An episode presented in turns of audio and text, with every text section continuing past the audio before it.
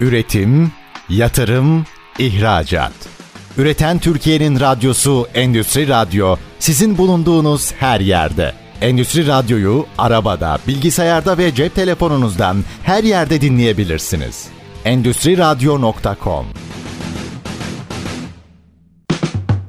Çetin Ünsal'ın hazırlayıp sunduğu İşte Bunu Konuşalım programı başlıyor. İşte Bunu Konuşalım'dan merhabalar. Türkiye'nin gerçek gündeminde birlikteyiz. Efendim, aslında insan kaynağı, ücretlendirme, bunların hepsi başlı başına bir strateji. Belki bunları da açarız, açmamız lazım.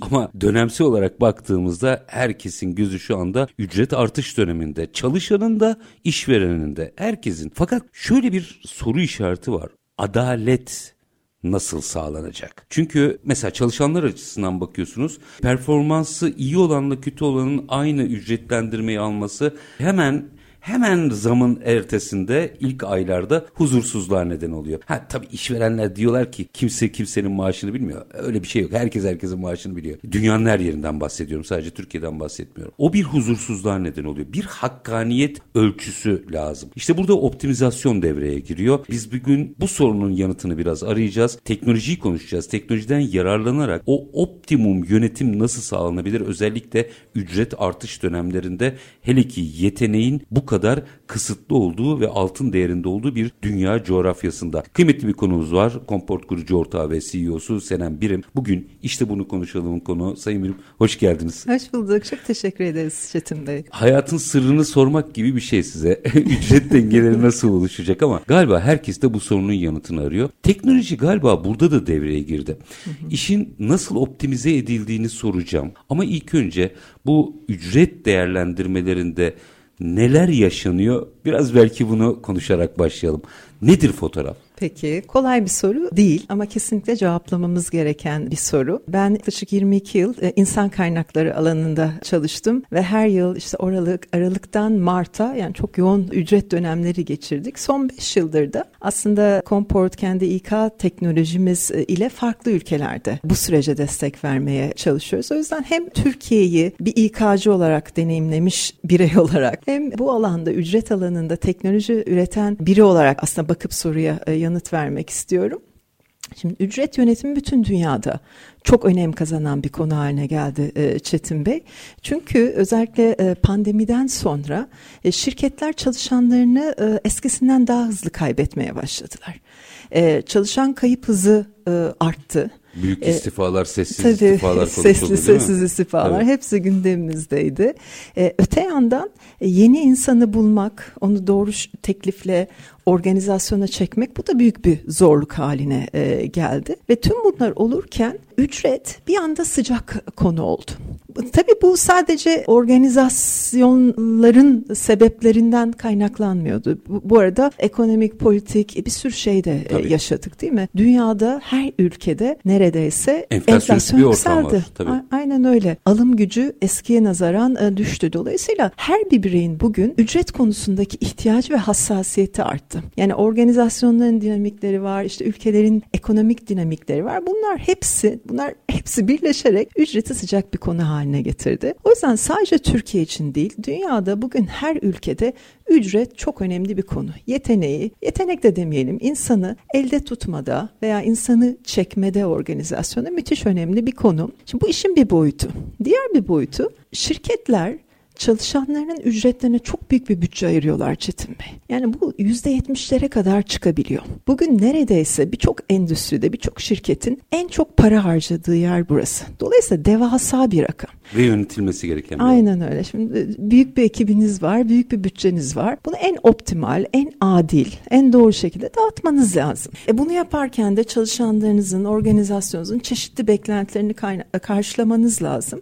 Bu sebepler birleşerek ücreti daha da, yani aslında sıcak bir konu haline getirdi, e, getiriyor ve bu böyle olmaya da devam edecek. Şimdi ülkemize biraz dönüp bakalım. E, geçtiğimiz yıl, yani iki bin, daha geçmedik, geçmek üzereyiz. Bitti sayılır artık. E, bitti sayılır, evet. bir Ocak iki bin yirmi üçten otuz bir Aralık iki bin yirmi üçe kadar olan dönemde şirketler neredeyse yüzde doksan beş oranında bir bütçe harcadılar. Ücret artışları, ücret yönetimi için. Bu inanılmaz bir oran. Ve şimdi herkesin gözü asgari ücrette. Bununla ilgili tahminler var. Birçok şirket şu anda yüzde kırk beş, yüzde elliler seviyesinde bir e, tahmine odaklanmış durumda. Öte yandan şirketler açıklanan e, enflasyon beklentilerini dikkate alarak bir planlama e, yapmaya çalışıyorlar. Ve tüm bu planlamaları sağlıklı bir şekilde yönetmek de çok kolay bir şey değil şirketler için. O yüzden... Eskiden galiba rutin dönemlerde özellikle batılı şirketler için biraz daha kolaydı bu iş. Evet.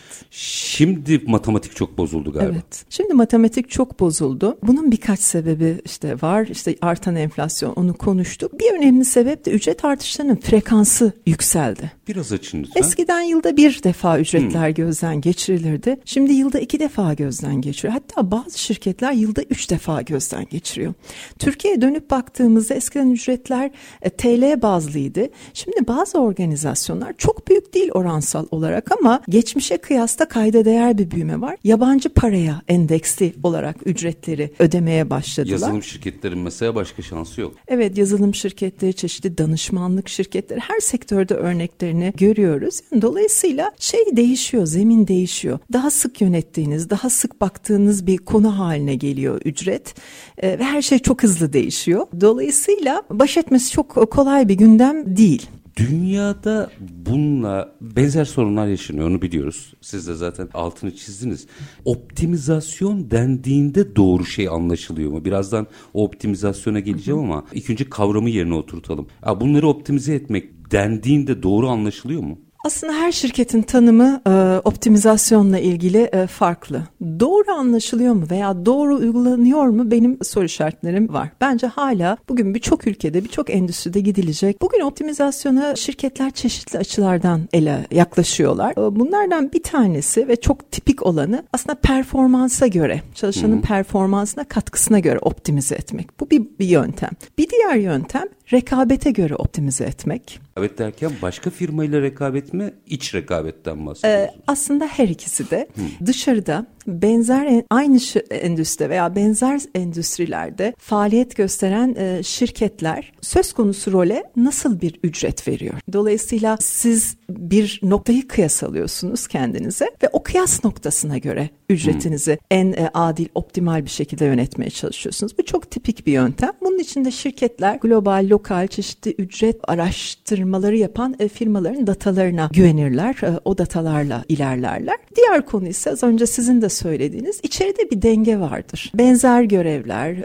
benzer kademeler, benzer ünvanlar, bunların kendi içinde bir dengesi vardır ve o dengeye göre aslında optimize etmeye çalışırsınız. Bu üçü optimizasyon dediğimizde çok sık karşılaştığımız parametreler. Öte yandan tabii ki her şirketin kendi finansal tablosu, finansal Elbette. durumu var. Harcayabileceği bütçe var. Çıkabileceği oranlar var. Dolayısıyla bunları da göz önünde bulundurarak, bunları da dikkate alarak süreci optimal yönetmek, bunların hepsi bir araya geldiğinde aslında optimizasyonu sağlayabilmiş oluyoruz. Şimdi minik bir araya gideceğim. Aranın ardından hem yılların İK'cısı olduğunuz için eskiden bu işler nasıl yapılırdı? Teknoloji burada nasıl farklılıklar yarattı? Biraz bu boyutu açmak istiyorum. Bir de tabii şeyi de isteyeceğim, yani firmalar bu süreci nasıl yönetebilir teknolojiyle? Dünyadan da böyle isim vermeden bir iki örnekle pekiştiririz. Ama minik bir ara, aranın ardından Compport kurucu ortağı ve C E O'su Senem Birim'le işte bunu konuşalım diyeceğiz. Lütfen bizden ayrılmayın efendim. Üretim, yatırım, ihracat. Üreten Türkiye'nin radyosu Endüstri Radyo, sizin bulunduğunuz her yerde. Endüstri Radyo'yu arabada, bilgisayarda ve cep telefonunuzdan her yerde dinleyebilirsiniz. endüstri radyo nokta com. Kısa bir aranın ardından işte bunu konuşalım demeye devam ediyoruz. Konuğumuz Compport kurucu ortağı ve C E O'su Senem Birim. Ücret artış döneminde aslında optimizasyonu konuşuyoruz. Şimdi burada şunu açmak istiyorum. Bir kere hani kısaca da olsa, yılların İK'cısı olarak düzen nasıl işliyordu ve belki de hala işliyor, bilmiyorum. Orayı açın. Teknoloji için işin içine aldığımızda nasıl bir verimlilik ortaya veya optimizasyon ortaya çıkıyor? Burada tek bir detayı açmak isterim ki bir verdiğiniz röportajda siz de onu belirtiyorsunuz. Ücret deyince sadece maaş gibi geliyor. Hayır, orada işte yan haklar, satış primleri vesaire... Tümünde bir finansal tablodan veya finansal yönetimden bahsediyor olmamız lazım. Hadi bir dün, belki bugün, bir de teknoloji. Gerçekten. Ve optim- optimizasyon. Siz bize anlatın. Peki, olur. Peki Çetin Bey. Şimdi öncelikle bütün İK süreçleri içerisinde ücret en değişime kapalı olan idi. Neyse ki bu değişiyor. Birçok araştırma var bununla ilgili. Bunu ben söylemiyorum. Hakikaten duayenlerin de yaptığı araştırmalara baktığınızda şirketler ücret süreçlerini yeniden tasarlamada, stratejileri yeniden yaratmada daha konservatif ve tutuk davranıyorlardı. Yeniden tasarlama çok güzel bir ifade. Evet. Açın lütfen. Neyi kastediyorum? Alışılagelmiş yollar var. Alışılagelmiş parametreler var. Ücreti gözden geçirirken veya bonusu veya primi gözden geçirirken dikkate aldığınızda, bunların çalıştığını gördüğünüzde ne olursa olsun kolay kolay vazgeçmiyorsunuz. Hı hı. O sürece yeniden bakmak, yeni parametreler ışığında ne yapabiliriz, neyi değiştiririz sorusunu sormak çok gördüğümüz bir alışkanlık değildi Çetin Bey. Bu şey değişiyor. Şey mi algısı var orada? Ya sistem yürüyor, şimdi sistemi evet. bozmayayım. Korkusu mu var? Korkusu var. Korkunun ötesinde bir şey değiştirdiğimizde konu ücret, konu çok hassas ya, bunu nasıl anlatırız? Bunun yönetimini, bu bir değişim, bunun yönetimini nasıl yaparız? Burada da bir takım çekinceler vardı. Fakat bütün dünyada olup biten değişiklikler bir anda geldi.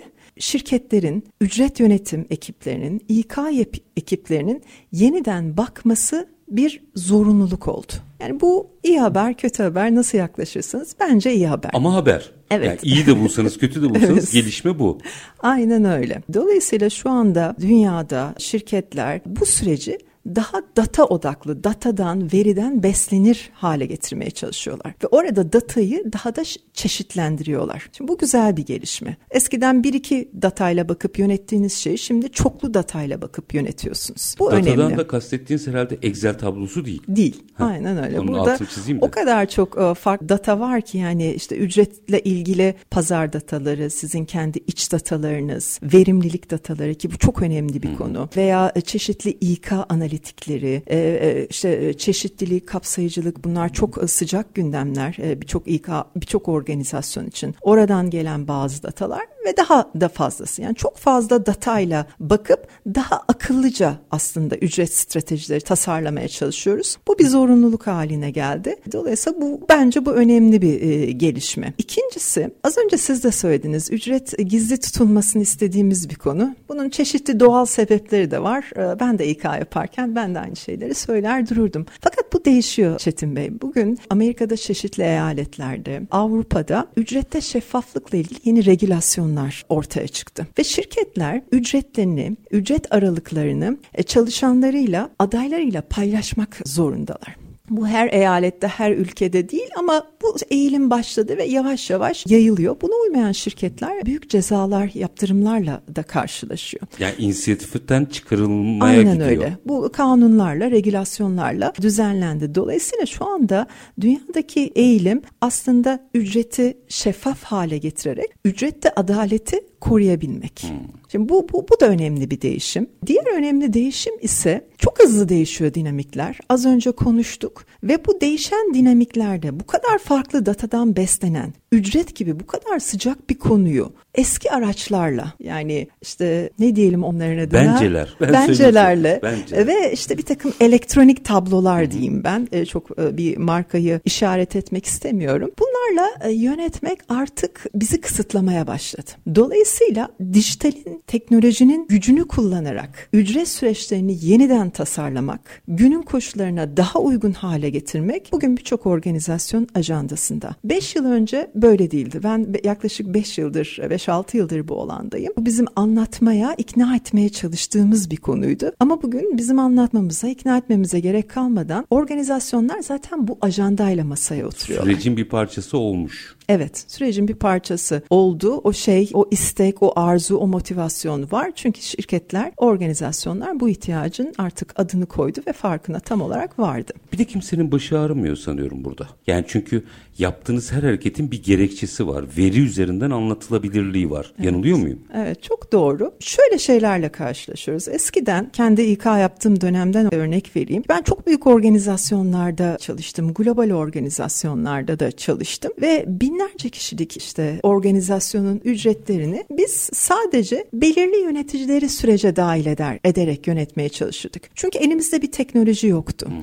Ve bunu yani dolayısıyla herkesi sürecin içine çekemiyorduk. Öyle olunca sürecin içine girmeyen yönetici alınan kararları da sahiplenip doğru, etkili bir şekilde çalışana anlatamıyordu. Bu da çalışan tarafında güvenin kırılmasına sebep oluyordu. Hatta Fısıltı Gazetesi'nin Aynen öyle. çalışmasını. çalışmasını da teşvik ediyordu. Ama bugün aslında hem dediğiniz gibi veri var, hem de bu veriyi artık yöneticiler de görüyor. Ve bu veriyi kullanarak onlar da kararlara dahil oluyor. Kendileri sürece, kararlara dahil olduğunda sonuçlarını da çalışanlarına daha sahiplenerek anlatabiliyorlar. Bu önemli bir kazanım. Bütün bunları söylemekle birlikte şunu da söyleyemem. Yani bugün dünyada, Türkiye'de organizasyonların işte büyük bir kısmı ücret süreçlerini dijitale taşıdılar diyemem. Bunu başka İK süreçleri için söyleyebilirim ama ücret o anlamda bir parça daha geriden geliyor. Ücretle ilgili verebileceğim güzel haber şu olabilir ancak bütün İK süreçleri açısından baktığımızda en hızlı büyüyen alan burası dijitalleşmede. Yaklaşık yüzde önümüzdeki üç beş yıl içerisinde yıllık yüzde o iki birleşik büyüme oranıyla işte ilerlemesi bekleniyor ki bence bu daha da artacak Çetin Bey. Orada kartopu etkisi çok yüksek olur. Evet, kesinlikle, kesinlikle. Bütün bu işte ücrette şeffaflık, ücrette adaletle ilgili çıkan gelişmeler, regülasyonlar, bunların yayılma hızı bence o kartopu etkisini şey yapacak, destekleyecek. Somutlaştıralım mı? Tabii. Şimdi işin ilkesini, felsefesini, yaklaşımını ve trendini çok net ortaya koyduk. Bir şirket düşünün, bu optimizasyonu kullanırken o teknolojide aşama aşama nasıl bir yolculuk yapıyor? Biraz hı hı. açabilir misiniz burayı? Hı hı. Peki orayı açmadan önce bir şey vurgulamak istiyorum. Tabii ki. O şirketi düşünelim ve bu şirketin bin tane çalışanı olduğunu hayal edelim. Ve bu şirketin işte o yıl ücret artışına ayıracağı bütçenin de yüz milyon Türk lirası olduğunu düşünelim. Siz bu yüz milyon Türk lirasını bu bin çalışana sonsuz şekilde dağıtabilirsiniz Çetin Bey. Yani ben başka türlü dağıtırım, siz başka türlü, işte başka biri bambaşka türlü dağıtır. Ama sır burada adil dağıtılması. Aynen öyle, adil dağıtmak yani gerektiği kadar, belki hak ettiği kadar. Hı hı. Ve bu hak ettiği kavramı subjektif bir kavram değil. Bu çok data odaklı, çok objektif, olabildiğince objektif olmalı e, şüphesiz ki. Dolayısıyla aslında mevzu biraz bu. Ve hani bunu somutlaştıracak olursak önce şirketlerin bu ihtiyacı görmesi lazım. Yani bunu hissetmesi lazım. Ben bugün bu süreci nasıl yürütüyorum? Ben bu süreci ne kadar, nasıl değiştiriyorum? Nasıl gözden geçiriyorum? Gözden geçiriyor muyum? Eksiklerine, artılarına bu öz eleştiriyi yapması lazım. Bu öz eleştiriyi yapıp açık noktalarını belirledikten sonra da teknoloji anlamındaki ihtiyaçlarını alt alta yazması lazım. Çünkü bugün bir sürü teknoloji var. Bir sürü opsiyon var. Önemli olan sizin ne istediğinizi bilmek. Siz ne istediğinizi bilirseniz o sizi doğru teknolojiye götürür. Yani benim ihtiyacım olan ne? Aynen sorusunun öyle. yanıtını Aynen aramak öyle. gerekiyor. Aynen öyle. Ve bu teknolojiden anlamayı getiriyor. Yani bugün birçok değil mi fonksiyonda, rolde teknoloji okuryazarlığının ne Tabii. kadar önemli olduğunu konuşuyoruz. İK'da da bu böyle. Artık bugün bütün yani benim zamanımda öyle değildi. İK profesyonellerin teknolojiden çok iyi anlaması lazım. Teknoloji okuryazarlığı çok önemli ki az önceki konuya bağlayalım. Ne istediğinizi, neye gereksinim duyduğunuzu bilip ona göre pazara çıkıp size en iyi hizmet edecek olan teknolojiyi araştıracaksınız. Burada bir de galiba şunun da altını çizmek lazım. Yanlış bir teknoloji seçimi iyi bir şey yapıyorum derken sizi çok farklı yanlışlarla karşı karşıya bırakabilir. Çok doğru. Bir yatırım bu sonuçta ve siz o yatırımı neden yapıyorsunuz? Her yatırım gibi bir geri dönüşün Tabii. olması lazım. Eğer yanlış bir ürüne yatırım yapıyorsanız o yanlış bir yatırımdır ve onun geri dönüşü istediğiniz gibi olmayacaktır. O yüzden eleştiriyle başlamak, kendi öz değerlemenizi yapmak, ihtiyaçlarınızı, önceliklerinizi belirlemek ve ona göre pazarda size uygun teknoloji aramak çok önemli. Teknoloji aradığınızda bir sürü opsiyonla karşılaşacaksınız. Orada sizin İşte teknoloji okuryazarlığı orada da devreye girecek. Yani karşılaştığınız teknolojileri doğru sorularla, doğru testlerle kendi sınavınızdan geçirmeniz lazım. Doğru ya da yanlış teknoloji yok. Benim için doğru ya da yanlış evet. teknoloji var. Kesinlikle, doğru mu anladım? Kesinlikle, kesinlikle. Orada da e, yöneticinin teknolojik okuryazarlığı belirleyici oluyor anladığım evet, kadarıyla. Evet, çok önemli. Orada tabii herkesin de böyle uç teknolojiler bilmesi mümkün değil ama şimdi minik bir araya gideceğim. Aranın ardından orada da bir ipucu vermenizi hı hı. rica edeceğim. En azından kaba hatlarıyla benim için doğru olup olmadığını çek edebileceğim. Sonra yine uzmanlık alanlarına göre hı. analiz yapılabilir. Ama benim mesela bir İK'cı olarak çek edebileceğim, bir dakika bu bizim işimize yarayacak mı diyebileceğim püf noktaları kesin vardır. Evet.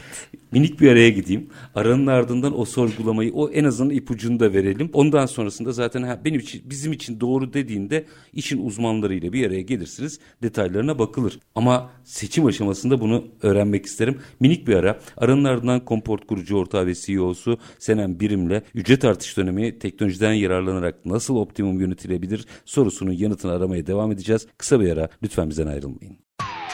Üretim, yatırım, ihracat. Üreten Türkiye'nin radyosu Endüstri Radyo, sizin bulunduğunuz her yerde. Endüstri Radyo'yu arabada, bilgisayarda ve cep telefonunuzdan her yerde dinleyebilirsiniz. endüstri radyo nokta com.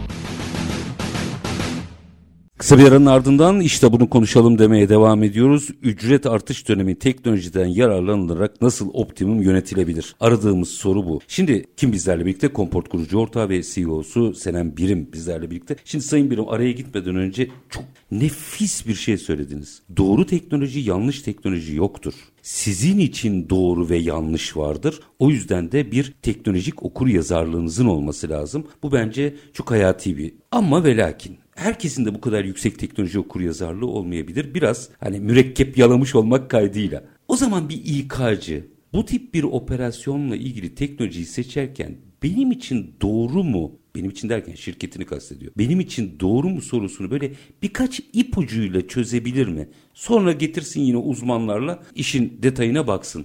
Var mıdır bu tip ipuçları? Evet. İpuçları var, bence var. İpuçlarına geçmeden önce ufak bir şey söyleyeceğim ki İK profesyonellerini de teşvik etmek adına. Ben İK yaptığım dönemde çok teknolojiden anlamıyordum. Yani çünkü o zaman çok teknoloji de yoktu. Zaten evet, bizde de farklıydı. Fakat son yedi sekiz yıl içerisinde yani çok böyle temel eforlarla kendimi bu konuda adım adım geliştirdim. Yani teknoloji okuryazarlığı belki kulağa biraz sofistike geliyor olabilir ama aslında zor bir şey de değil. Hele bugünün dünyasında o kadar çok kaynak, o kadar çok açık içerik var ki, açık kaynak. Bunu çok hızlı şey yapabilirsiniz, edinebilirsiniz. O yüzden herkes bence bu konuda öncelikle daha özgüvenli yaklaşabilmeli. İpuçlarına gelecek olursak, fonksiyonel ihtiyaçlarınızı belirlediniz. Bu fonksiyonel ihtiyaçlarınızın aradığınız veya gözden geçirdiğiniz teknolojilerde olduğundan emin olmalısınız. Bu birincisi. İkincisi, seçtiğiniz veya odaklandığınız teknoloji şirketi kendini hızlı geliştiren bir şirket olmalı. Çünkü teknoloji çok hızlı gelişiyor. Evet, bugün eğer ben senede bir versiyon çıkarıyorsam, bu aslında senede bir ürünümü upgrade ediyorum. Bir üst seviyeye çekiyorum, yeni şeyler ekliyorum demektir. Ama ben ürünümü her ay yeni bir versiyonla güncelliyorsam, yeni bir sürümle güncelliyorsam bu benim değişim ve gelişim hızıma dair bir işarettir. Dolayısıyla bence bu ikinci önemli konu. Üçüncüsü ise aslında bu hem ücret konusu için bir nokta, bence diğer İK süreçleri için de önemli bir nokta. Bugün her şirketin yoğurt yiyişi çok farklı. Ben ücreti böyle yönetebilirim, siz bambaşka türlü, elbette, değil mi? Dolayısıyla seçtiğiniz şirketin sizin size özel ihtiyaçlarınıza esnek cevap verebilecek olması çok önemli. Konfigürasyon dediğimiz şey, size sizin istediğiniz şeyi sunabiliyor olması önemli. Aksi takdirde eğer ben size teknolojimi dayatırsam, o zaman ve sizin de istediğiniz değişiklikleri yapamıyorsam, siz sürecinizi bana göre değiştirmek zorunda kalırsınız. Ya da çatırdar. Çatırdar. Firma çatırdar. Aynen öyle. Bu bu şirketlerin çok tercih edeceği bir şey olmamalı. Dolayısıyla ne kadar esneyim, ne kadar sizin ihtiyaçlarınızı karşılamaya açığım, bu çok önemli bir e, parametre. Diğer önemli nokta, konu ücret olduğu için bunu söylüyorum. Data gizliliği ve güvenliği. Ücret bizim en belki önemli datalarımızdan, en hassas datalarımızdan biri. Dolayısıyla seçtiğimiz teknolojik çözümün bu anlamda altın standartlara, sertifikalara, siber güvenliği yüksek aynen, olması gerekiyor. Sahip olması lazım. Buna dikkat etmek çok çok değerli. Bir de bir notum var. Bu ipucumu bilmiyorum ama e, biz bunu her ülkede görüyoruz çalıştığımız e, organizasyonlarda. E, şirketler e, bazen benim bugünkü sürecim bu, bunun aynısını istiyorum diye geliyorlar. Orada teknolojinin kabiliyetlerini anlamak lazım ve şeye açık durmak lazım. Ya benim bugünkü sürecim bu ama bir dakika, bu teknolojide böyle şeyler varmış. He, ben kendime bir acaba bir, bir şey yapsam mı? Kendimde bir takım revizyonlar yapsam mı? Çünkü daha iyi bir versiyonuma ulaşabilirim. Yani hani az önce dedim ya,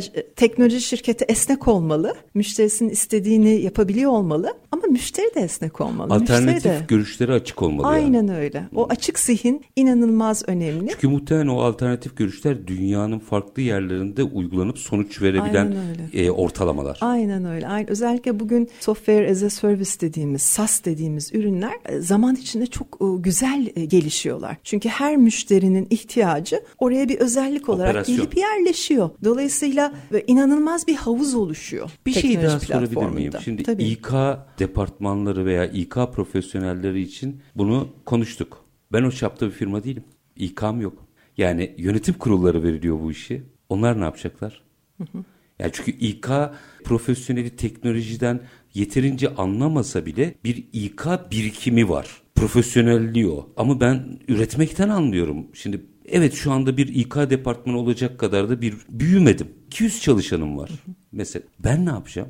Evet. İK departmanınız olmayabilir ama İK ile ilgili işleriniz var. Çünkü elli de olsa, yirmi de olsa, tabii, iki yüz tabii. de olsa değil mi, çalışanınız var. Dolayısıyla o yüzden ben ne yapacağım? Aynen öyle. Sen çok haklı bir soru. Burada aslında burada belki teknoloji sizin için çok daha kıymetli bir şey olabilir. Çünkü ekibin olmadığı bir noktada teknoloji size sağ kol sol kol olabilir. Daha fazla aslında değer katabilir. Eğer doğru teknolojiyi seçiyorsanız, yani aslında İK departmanı eksikliğimi giderebilir, giderebilir. Doğru mu? Aynen öyle, aynen öyle. Giderebilir. Yani bugün aslında bir İK departmanının yaptığı işleri bugün farklı teknoloji modüllerinin, çözümlerinin yapabildiğini görüyoruz. Eğer siz doğru komutları veriyorsanız, doğru ürünle çalışıyorsanız, dolayısıyla İK ekibinin işlevini görebilir. Bir tek detayı atlamayalım. Belli bir çapta büyüdükten sonra o İK departmanını yine de kurmalısınız. Evet, evet, ben kesinlikle Aynen. buna katılıyorum. Çünkü İK organizasyon içinde önemli bir fonksiyondur. Doğru zamanda bu fonksiyona yatırım yapmak gerekir. Belki teknoloji yatırımından daha da mühim ve öncelikli bir yatırımdır bu. Ama her organizasyonun doğru zaman tabii farklı olabilir. Şirket ismi vermeyin ne olur? Rütük gereği. Hem de gerek yok kimsenin özeline girmeye ama orada bir operasyon örneği verebilir misiniz bize? Yani daha önce bir şirket daha geleneksel yöntemlerle bu işleri belirlerken, evet ücreti bugün üste çıkarttık dönem nedeniyle ama bence bütün İK operasyonu için geçerli bu. Teknolojiyi kullandıktan sonra hayatı nasıl değişti? Şirket ismi vermeden örnek üzerinden gidelim mi? Tabii. Neyi nasıl yaptı ve ne sonuç aldı? Bu bizden de olabilir, dünyadan da herhangi tamam. bir olur. Hiç isim vermeyeceğim, hiç lokasyon da vermeyeyim. Bahsedeceğim organizasyon yaklaşık kırk sekiz elli bin kişisi olan bir organizasyon ve bunlar çok hızlı tüketim dediğimiz aslında endüstride hızlı faaliyet evet gösteren bir organizasyon. Az önce siz de dediniz ya, ücret aslında sadece baz maaş değil. Satış primi, komisyonları, işte performans bazlı bonuslar, daha uzun vadeli teşvik ediciler, yan haklar, bütün bunlardan oluşan bir paket. Bu bahsettiğim organizasyon için biz satış prim sistemlerini dijital ortama taşıdık. Bundan önceki dönemde nasıldı? Bundan önceki dönemde birincisi volüm çok fazla olduğu için herkes için için uygulanabilen bir şey değildi satış prim modeli. Belirli ekipler için ancak belirli frekanslarda uygulanan bir şeydi. Teknolojiyle birlikte bu herkese eşitlendi. İndi. Evet, birincisi bu. İkincisi, eskiden frekans üç ayda bir, altı ayda bir veya bazı ekipler için yılda birken teknolojinin gücüyle, çünkü şeyiniz lojistik eforunuz çok ciddi oranda azaltıyor teknoloji, aylık frekansa geçildi. Aylık frekansa geçmek aslında performans metriklerinizi rekabete göre daha iyi şekillendirip ekibinize doğru yönü vermenize, daha kısa frekansta daha doğru yönü vermelerine yardımcı. Aynen öyle, erken hamle. Bu ikinci fayda oldu. Üçüncüsü ise yine satış priminden madem örnek veriyoruz, genelde organizasyonlarda satış ekiplerine gidip e, sorduğunuzda satış primi nasıl çalışır? Bize bir anlatır mısın? Nasıl hesaplanıyor senin her çeyrekte satış primi dediğinde doğru cevabı belki bir kişiden, hani yüzde bir kişiden duyarsınız. Yani bunu çok çok çok sık gözlemlediğim için söylüyorum. Abartmamaya çalışıyorum. Şimdi teknolojinin gücüyle çalışanlar da artık kendi prim sistemlerine erişebilir hale geldiler. E, eriştiklerinde o şeffaflıkla daha fazla veriye sahip oldular ve daha anlar hale geldiler. Bu hamlesini de daha çok Aynen hamle öyle. yapmasını da getirir. Aynen öyle. Yani neyi ne kadar satarsam, hangi performans göstergesine ne yaparsam ne kadar kazanırım simüle edebilir yani birinin hale geldi. Hadi git daha çok sat demesindense ya daha çok satarsam şu kulvara evet. atlayacağım demek daha motive edici. Aynen öyle. İşte bu kabiliyeti e, teknoloji bu bahsettiğim örnekte çalışanlara kazandırdı. Öte yandan e, yine bu örnek üzerinden gidecek olursak biz bunları ölçümlüyoruz. Yani teknolojiden önce ne kadar zamanı harcıyordunuz? Teknolojiden sonra ne kadar zaman harcıyorsunuz? Ve yüzde doksanlar seviyesinde bir zaman tasarrufu. Bu İK'dan, bu satış ekibinden, bu finans ekibinden, bu yöneticilerin zamanından günümüzde de zaman sanıyorum en kıymetli şeylerden bir tanesi. yüzde kırk mı dediniz? yüzde doksanın üzerinde. doksan Ya bence o bile başlı başına evet, bir maliyet. Bir şey. Yani evet. zaman çok önemli ama evet. para da çok önemli evet. şu anda. Evet. Öyle bir tasarruf çok evet. kıymetli. Süren bitti ama yine de birazcık zorlayıp şunu sorarak bitirmek isterim. Bütün bu detaylara baktığınızda Singapur merkezli olduğunuz için soruyorum. Dünyanın yeni ekonomisi de orada şekilleniyor. Hem nüfus olarak hem farklı nedenlerle birlikte. Orada ne kadar etkin? Daha doğrusu şöyle diyeyim. Amerika kıtası, Avrupa kıtası bizi de içine alarak Avrupa kıtası ve Doğu. Kim ne kadar daha etkin kullanıyor bu işi? Amerika yani Kuzey Amerika diye baktığımızda bizim olduğumuz alanda İK teknolojileri ve ücret teknolojilerinde pazarın yüzde ellisi orada. Ve büyümeye devam ediyor. Erken kapmışlar evet. meseleyi. Asya Pasifik ise yani bu işte Singapur, Güneydoğu Asya, Çin, Japonya, Hindistan bu ülkeleri içeren e, coğrafyanın özelliği ise en hızlı büyüyen coğrafya olması. Hmm. Nüfus daha genç, nüfus hızlı artışı daha e, yüksek. Startup ekosistemleri çok güçlü. Dolayısıyla o teknolojik dönüşümü hızlandırıyor, tetikliyor. Asya Pasifik en hızlı büyüyen coğrafya ve biz e, bunun şeyini görüyoruz, sonuçlarını e, görüyoruz. Şu anda bizim ürünümüzün de en hızlı büyüdüğü pazarlar Asya Pasifik'te yer alan pazarlar. E, yakın bir süre önce Kuzey Amerika'da lansmanımızı yaptık. Orası da tabii çok büyük bir pazar, başlı çok rekabetçi bir pazar. Zaten. Orada da çeşitli amaçlarımız var. Bizim de içinde var. olduğumuz Avrupa'da durum nasıl? Avrupa yaklaşık pazarın yüzde yirmileri. Avrupa ve MENA diyeyim ben. Evet, yüzde yirmileri seviyesinde, yüzde yirmi yirmi beş seviyesinde bizim olduğumuz grup için konuşuyorum. Türkiye özelinde baktığımızda Türkiye bence teknoloji, İK teknolojileri anlamında gelişmekte olan bir ülke. Henüz gelişmiş bir ülke değil. Bugün az önce de konuştuk. Amerika'da bir ortalama bir şirket dokuz tane farklı İK uygulaması kullanıyor. Ve bunun aslında süreçlerini dönüştürüyor, daha etkili hale getiriyor. Türkiye'ye dönüp baktığımızda bu sayılar tabii çok daha düşük. Türkiye Avrupa'dan daha farklı. Avrupa'nın daha gerisinde ama Türkiye'de de güzel gelişmeler var. Umarım yakın zamanda daha güzel büyür. Günün sonunda aslında bütün bunun karlılığı direkt etkileyen, evet. performansı direkt etkileyen bir başlık olduğunu görmemiz gerekiyor. Avrupa'yı özellikle sordum. yüzde yirmi ise biz doğru toparlarsak hemen Avrupa'daki rakipleri geçebiliriz de o yüzden. E yani çok çabuk sıçrayabiliriz çünkü orada. Demek ki bu işi daha çok kafa yormak gerekiyor. Sağ olun geldiniz, bize anlattınız. Çok o... teşekkür ederim misafirperverliğiniz için. Çok keyifli bir sohbetti benim, benim için. Benim için de öyle. Var olun efendim. Sağ teşekkür olun. ediyorum. Sağ olun. Efendim biz bugün ücret artış döneminde tabii bunu biraz vesile ettik. Bu sadece ücretle kısıtlamayın. Bütün insan kaynağınızı, yeteneğinizi aslında doğru yönetmek, verilere dayalı yönetmek ve optimize ettiğiniz kararlarla yönetmek adına önemliydi. Ama tabii ki ücret artış dönemi biraz da biz de bunu başlığa çektik ki herkesin algıda seçiciliktir, ilgisini çeksin ama burada direkt etkili onun altını çizelim. Teknolojiden yararlanarak nasıl optimum yönetilebilir? Bu sorunun yanıtını aradık. Konuğumuz Compport kurucu ortağı ve C E O'su Senem Birim'di. Biz her zamanki gibi bitirelim. İşinizi konuşun, işinizle konuşun. Sonra gelin işte bunu konuşalım. Hoşçakalın efendim.